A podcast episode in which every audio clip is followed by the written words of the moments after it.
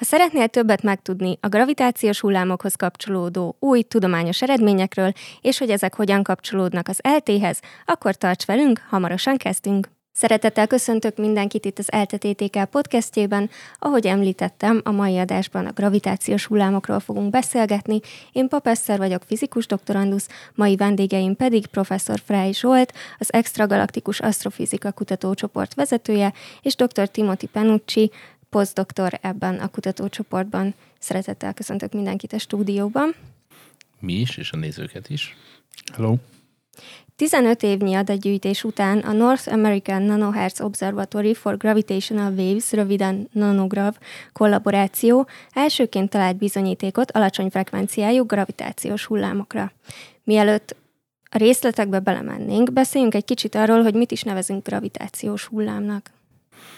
Én még korábban kezdeném, annyit szeretnék mondani, hogy csináltunk egy hosszabb felvételt is ebben a témában angolul, Tim kedvéért, de mivel tanul magyarul, azért néhány mondatban megpróbáljuk, persze elsősorban így fog segíteni, magyarul is összefoglalni a témát. Ahogy a Tim nagyon jól kifejtette ezt az angol nyelvű podcastban, Einstein egy nagyon érdekes elmélettel állt elő, ami leírja a gravitáció működését, és megalkotta a téridő fogalmát, és úgy kell elképzelni a gravitációs hullámokat, mint ténylegesen hullámok, zavarok, amik tovább terjednek a téridőnek a hálójában. Ezt ilyen tudományos ismeretterjesztő műsorokban szokták úgy szemléltetni, hogy van egy gumiháló, azon van egy négyzetrács, azt valahogy megrángatjuk, akkor abba hullámok terjednek. Így tudom a legszemléletesebben elmondani, hogy mik a gravitációs hullámok.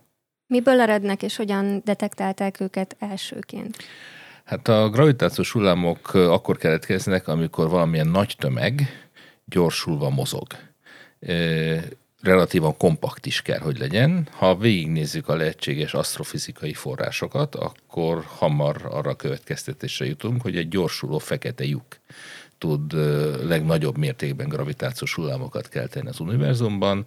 Ha két fekete lyuk egymás körül kering, páros fekete lyuknak, vagy binary black hole-nak nevezzük ezt angolul, akkor mivel a körmozgás az egy gyorsuló mozgás, lévén, hogy a sebesség az egy vektormennyiség, ezek az egymás körül nagy sebességgel keringő fekete lyukak keltik a legerősebb gravitációs hullámokat. És az első felfedezés és az első észlelés is így történt a LIGO nevezetű obszervatórium által Amerikában 2015-ben, amikor egy fekete lyuk páros összeolvadásának a előtti és abban a pillanatban keletkező nagyon erős gravitációs hullamokat sikerült egy úgynevezett lézerinterferométerrel érzékelni.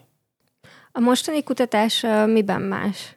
Hiszen beszéltük, hogy mást használnak detektálásra. A mostani kutatás az abban más, hogy más objektumoknak a gravitációs hullám hátterét érzékelte, és nem direkt módon. A galaxisok magjában, a tejútrendszerben is van egy úgynevezett szupernehéz fekete lyuk. Ez abból adódik, hogy amikor a galaxis fejlődött, akkor több galaxissal összeütközött a fejlődése során, és akkor ezek a fekete lyukak is összeolvadtak mindig a galaxis ütközése során, és egyre nagyobbra nőttek, meg a körülöttük lévő gázt ott a galaxis magjában magukba szívták, akretálták.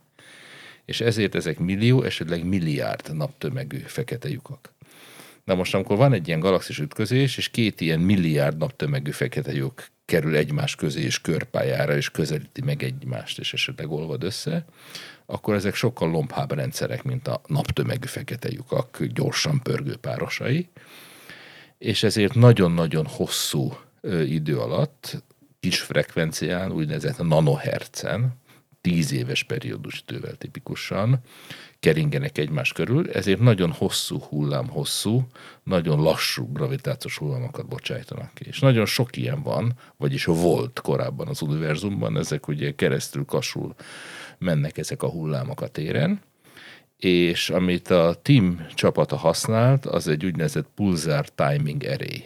Pulzároknak egy időzítő hálózata. Pulzárok azok 100 hertzen pörgő olyan neutroncsillagok, amik rádiójelet is bocsájtanak ki egy meghatározott szűk irányba. Amikor ezek pörögve a földi rádiódetektorokra érnek, vagy azon végsöpörnek, akkor ezek kattogó, pulzáló hangot adnak a rádiódetektorok jelébe, ezért nevezzük őket pulzároknak. Ők 68 darab ilyen pulzár jelét 15 éven keresztül érzékelték, és ebben a nagyon pontos órának számító pulzár frekvenciában nagyon pici változásokat tudtak 10 év alatt detektálni, ami arra utal, hogy ezek a gravitációs hullámok úgy, amik összességében a térben, itt a galaxisunkon belül szaladgálnak, kicsit nyújtják, szűkítik a teret a különböző irányokban.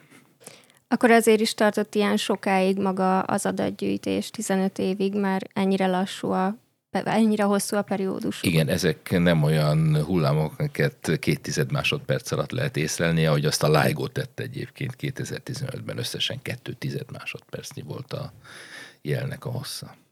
Mit tart a legizgalmasabbnak a most közölt eredményekkel kapcsolatban?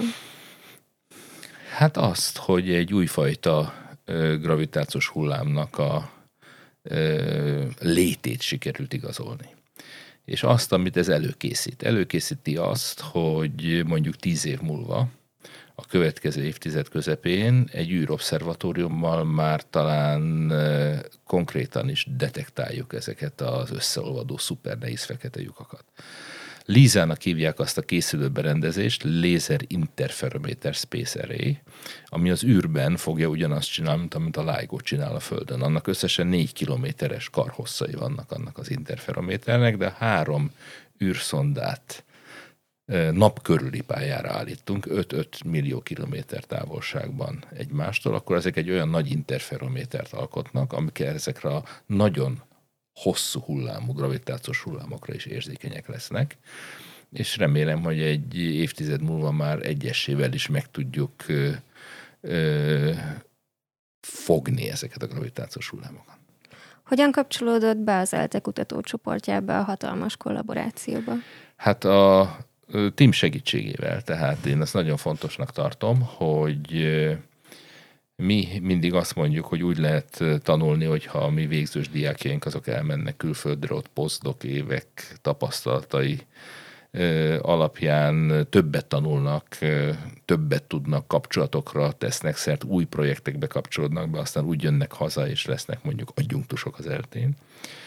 Ugyanakkor mi is várjuk, hogy miközben a mi diákjaink elmennek külföldre posztdokra, hozzánk is jöjjenek külföldi posztdoktori kutatók. A TIM is ilyen, és a mi tanszékünkön már vagy 10 megfordultak az elmúlt néhány évben, és a TIM már korábban Amerikában a graduate évei, meg az ott eltöltött posztdok évei alatt bekapcsolódott a NanoGrav kutatásokba, és ezt folytatta itt Budapesten.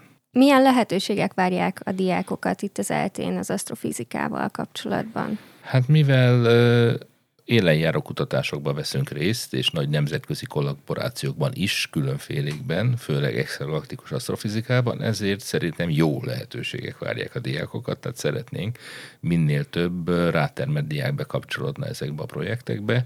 Már esetleg alapszakos hallgatóként is, de aztán mondjuk TDK munka keretében, de aztán mesterhallgatóként, diplomunkásként, meg doktorandusz hallgatóként, feltétlenül kutatóként várjuk ezekbe a kutatócsoportokba, csapatokba a hallgatókat, és különböző, olyan, mint a LIGO, vagy mint a NanoGrav, de említhetném a Rubin Obszervatórium által most induló LSST felmérést, sok nagy nemzetközi érdekes asztrofizika projektben részt veszünk, ahol sok diák is kell, hogy elvégezzük az összes vállalt feladatunkat.